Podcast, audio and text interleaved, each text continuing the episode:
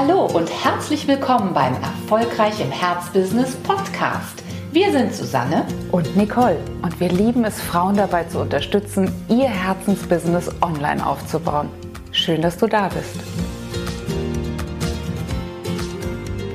Hallo, schön, dass du da bist zu unserer neuen Podcast-Folge, in der es uns um die Ehrenrettung eines, tja, vielleicht ein bisschen angestaubt erscheinenden Begriffes geht, nämlich den Begriff Beharrlichkeit. Beharrlichkeit.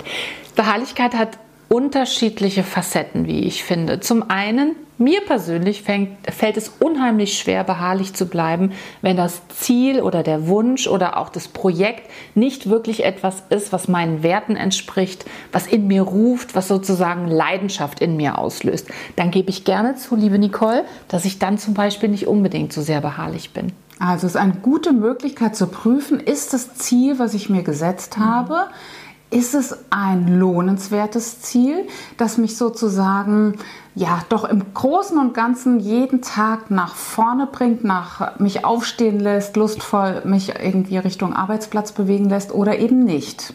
Es ist einerseits dieser Indikator, das was du ansprichst, mhm. andererseits ist es aber auch der Weg, der uns zu diesem großen Ziel führt. Denn umgekehrt, wenn ich sozusagen nicht dranbleibe an meiner großen Vision, nicht täglich trachte, ein wenig besser zu werden, also beharrlich an meinem großen Business-Traum zu arbeiten, dann ist es auch schwierig. Dann wird es definitiv schwierig sein. Und wir haben uns so eine, so eine kleine Brücke gebaut. Du kennst bestimmt das auch von ich sag mal, Time-Management-Seminaren oder von anderen Büroordnungs-Challenges, dass es natürlich auch darauf ankommt, was man in den Tag reinpackt, wie fokussiert man arbeitet und ob man wirklich, wie du gerade gesagt hast, an dem großen Ziel weiterarbeitet. Und wir haben hier unseren sechs Dinge-Block entwickelt.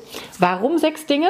Ja, denn wenn du sechs Dinge äh, schaffst, diese sechs Dinge am Tag zu erledigen, bist du erstaunlich weit gekommen. Es ist also eine gute Möglichkeit, wirklich ein erfülltes Gefühl am Ende des Tages zu haben, ähm, ohne dich aber mit einer kilometerlangen To-Do-Liste erdrückt und überfordert zu haben. Ja, und ähm, diese, klar, sechs Schritte sind auf jeden Fall schon mal mehr als drei, aber wie du auch gerade gesagt hast, nicht so viele wie 15.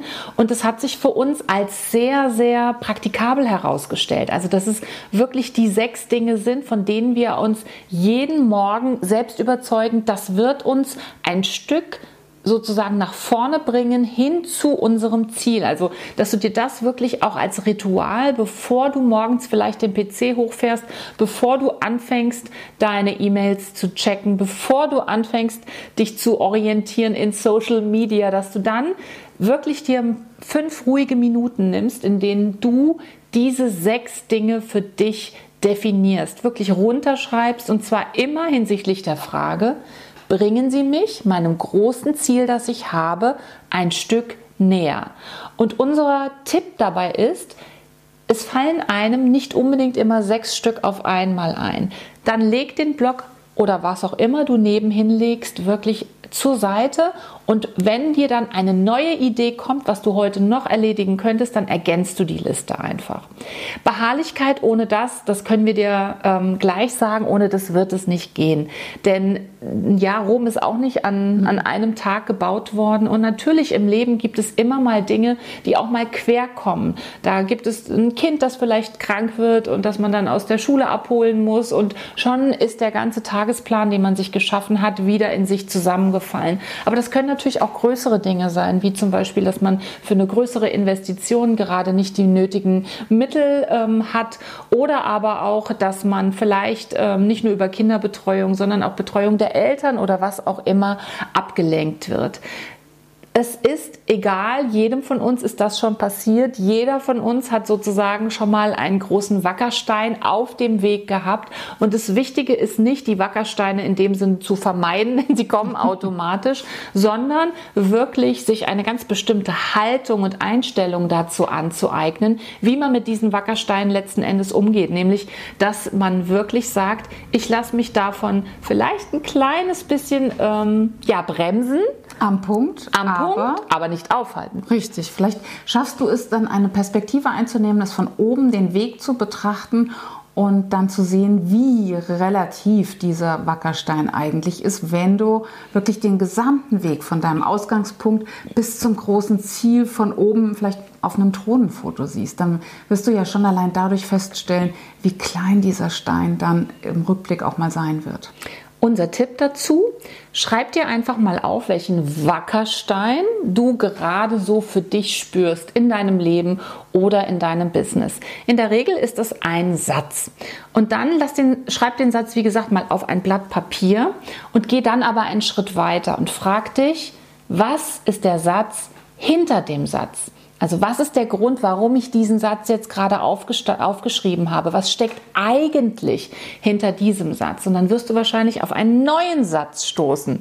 Und auch da machst du mal noch nicht Halt, sondern du überlegst dir auch dort, was ist eigentlich der Satz, der wiederum hinter diesem Satz steht. Und versuch das wirklich mal durchzudeklinieren, damit du für dich Klarheit gewinnst, was sozusagen die, die, die Quelle ähm, oder die Wurzel dessen ist, was sich dir da gerade so ein bisschen in den Weg gestellt hat. Denn wenn du das weißt, dann kannst du auch nach Möglichkeiten schauen, wie du sozusagen diese Wurzel aushebeln kannst und wie du dennoch wieder zurück und in deine Spur findest. Wollen wir vielleicht ein Beispiel geben? Ein Beispiel, wenn jetzt jemand sagt, ähm, ich habe einen riesen Wackerstein, ich würde ja gerne mein Business vorantreiben, aber ich ähm, muss aber auch ganz viel Zeit für die Kinder aufwenden und deswegen geht das nicht. Was könnte der Satz sein, der dahinter steht? Hinter diesem, hinter der, hinter diesem Hindernis. Jedem ist klar, dass äh, die, der Tag nur 24 Stunden hat. Mhm. also wenn da jetzt zum Beispiel dieser Satz steht, ich kann mein Business nicht weiter vorantreiben, weil ich muss sozusagen viel Zeit für die ähm, Kinderbetreuung aufwenden. Dann könnte zum Beispiel der Satz, der da dahinter liegt, lauten, ähm, ich muss meine Zeit vielleicht besser einordnen. Ich muss meine Zeit vielleicht besser priorisieren. Ich muss meine Zeit vielleicht oder muss mir vielleicht andere Betreuungselemente suchen, die mir wiederum mehr Zeit geben. Warum suche ich mir die nicht? Vielleicht, weil ich denke, dass meine Kinder nirgendwo so gut aufgehoben sind wie bei mir. Was könnte der Satz sein, der dahinter liegt? Vielleicht, dass ich, ähm, als ich aufgewachsen bin, zu wenig Zeit mit meinen Eltern verbracht habe und mir das eigentlich gewünscht hätte. Und dann solltest du dir aber auch noch mal anschauen, ist es wirklich so, dass deine Kinder gar nicht davon profitieren, wenn sie zum Beispiel auch in andere Betreuungsformen gehen? Haben sie nicht vielleicht sogar manchmal Lust dazu, neue Kinder zu treffen, mal was ganz anderes zu machen, was es bei dir und mit dir zu Hause vielleicht gar nicht gibt? Also das sind alles so Dinge, wenn man sich die mal bewusst macht und immer wieder den Satz hinter diesem Satz sich anschaut, dann kommt man plötzlich auf Ideen, wie diese, ja, wie dieses Konstrukt oder wie dieser Umstand, der da in meinem Leben gerade so eine starke Rolle, so eine stark bremsende Rolle vor allen Dingen zu spielen scheint, wie wir den nochmal geschickt aus dem Weg räumen können. Also kreatives Knacken von Wackerstein. Wir sind gespannt, wie es dir gelingt. Berichte uns doch mal.